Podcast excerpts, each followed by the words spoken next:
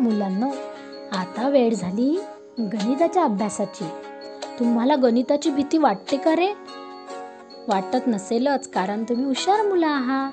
आणि जर वाटत जरी असेल ना तर आमच्याजवळ असे एक सर आहेत की ते गणिताची भीती तुमची चुटकी सरशी घालवतील. तुम्हाला भेटायचं या सरांना? चला तर मग त्या सरांचं नाव आहे प्रवीण मुरलीधर चिंचोडकर. ते सर आहेत जिल्हा परिषद प्राथमिक कन्या शाळा तळेगाव पंचायत समिती तेल्हारा येथील. तर आता ते तुमच्यासमोर एक ते शंभर पर्यंत संपूर्ण संख्या ज्ञान मांडणार आहेत. लक्षपूर्वक ऐका हा. नमस्कार बालमित्रांनो. कशा आहात? मजेत ना? मी प्रवीण चिंचोळकर. सहाय्यक शिक्षक जिल्हा परिषद प्राथमिक कन्या शाळा तळेगाव खुर्द पंचायत समिती तेल्हारा. आज आपण पाहणार आहोत संख्याज्ञान. संख्याज्ञानमध्ये आपण पाहू एक ते शंभरपर्यंत असणाऱ्या समसंख्या विषम संख्या मूळ संख्या संयुक्त संख्या जोडमूळ संख्या सहमूळ संख्या यांच्याबद्दल माहिती. तुम्हाला माहीत आहे का? समसंख्या म्हणजे काय असते बरं?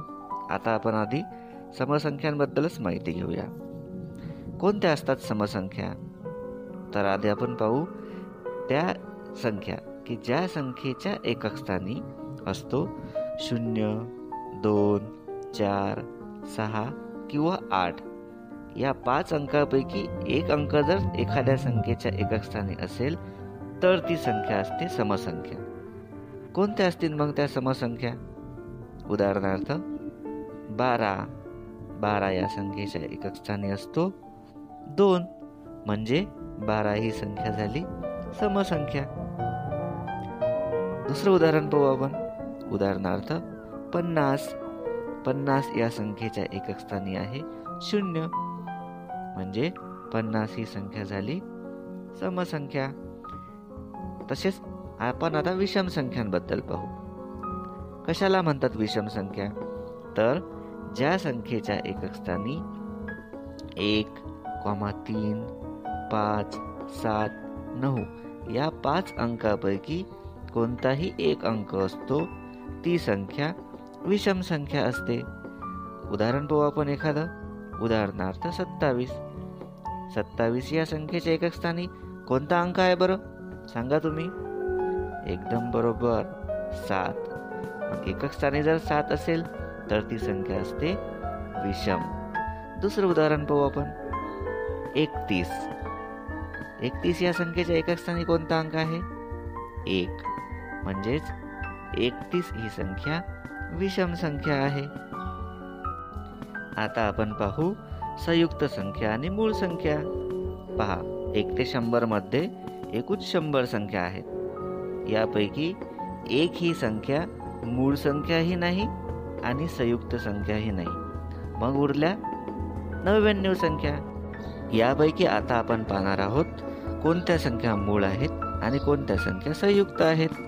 चला तर आधी आपण मूळ संख्यांबद्दल पाहू. मूळ संख्या कशाला म्हणतात?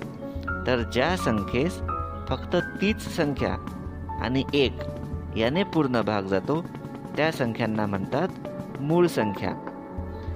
एक ते शंभरपर्यंत एकूण मूळ संख्या आहेत पंचवीस.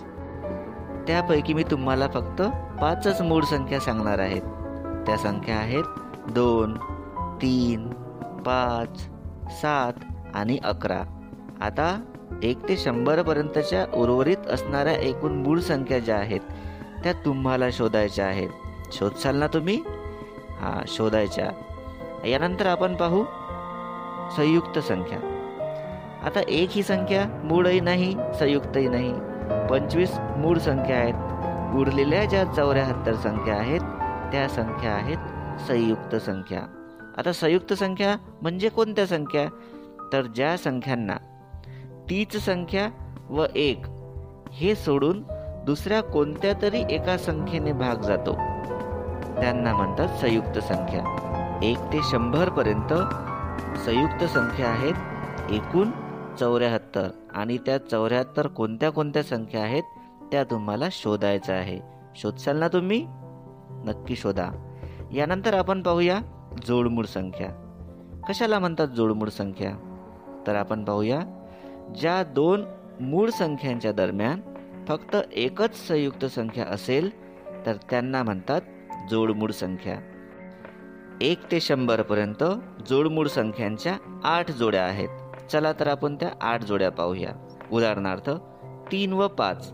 पहा या दोन संख्यांच्या मध्ये असणारी चार ही एक संयुक्त संख्या आहे आणि तीन व पाच ह्या मूळ संख्या आहेत. तर या जोडीला म्हणतात जोडमूळ संख्या. उर्वरित जोड्या आपण पाहू. पाच व सात अकरा व तेरा सतरा व एकोणवीस एकोणतीस व एकतीस एक्केचाळीस व त्रेचाळीस एकोणसाठ व एकसष्ट आणि एकाहत्तर व त्र्याहत्तर. ह्या एकूण जोडमूळ संख्यांच्या आठ जोड्या आहेत. आता आपण पाहूया सहमूळ संख्या. ज्या दोन किंवा अधिक संख्यांना एक व्यतिरिक्त अन्य सामायिक विभाजक नसतो त्यांना म्हणतात सहमूळ संख्या. त्या सहमूळ संख्यांचं आपण उदाहरण पाहूया. उदाहरणार्थ पंचवीस व सत्तावीस. तुम्हाला आता सहमूळ संख्यांच्या दहा जोड्या शोधायच्या आहेत. शोधसाल ना तुम्ही? हाच तुमच्यासाठी आजचा गृहपाठ आहे. धन्यवाद.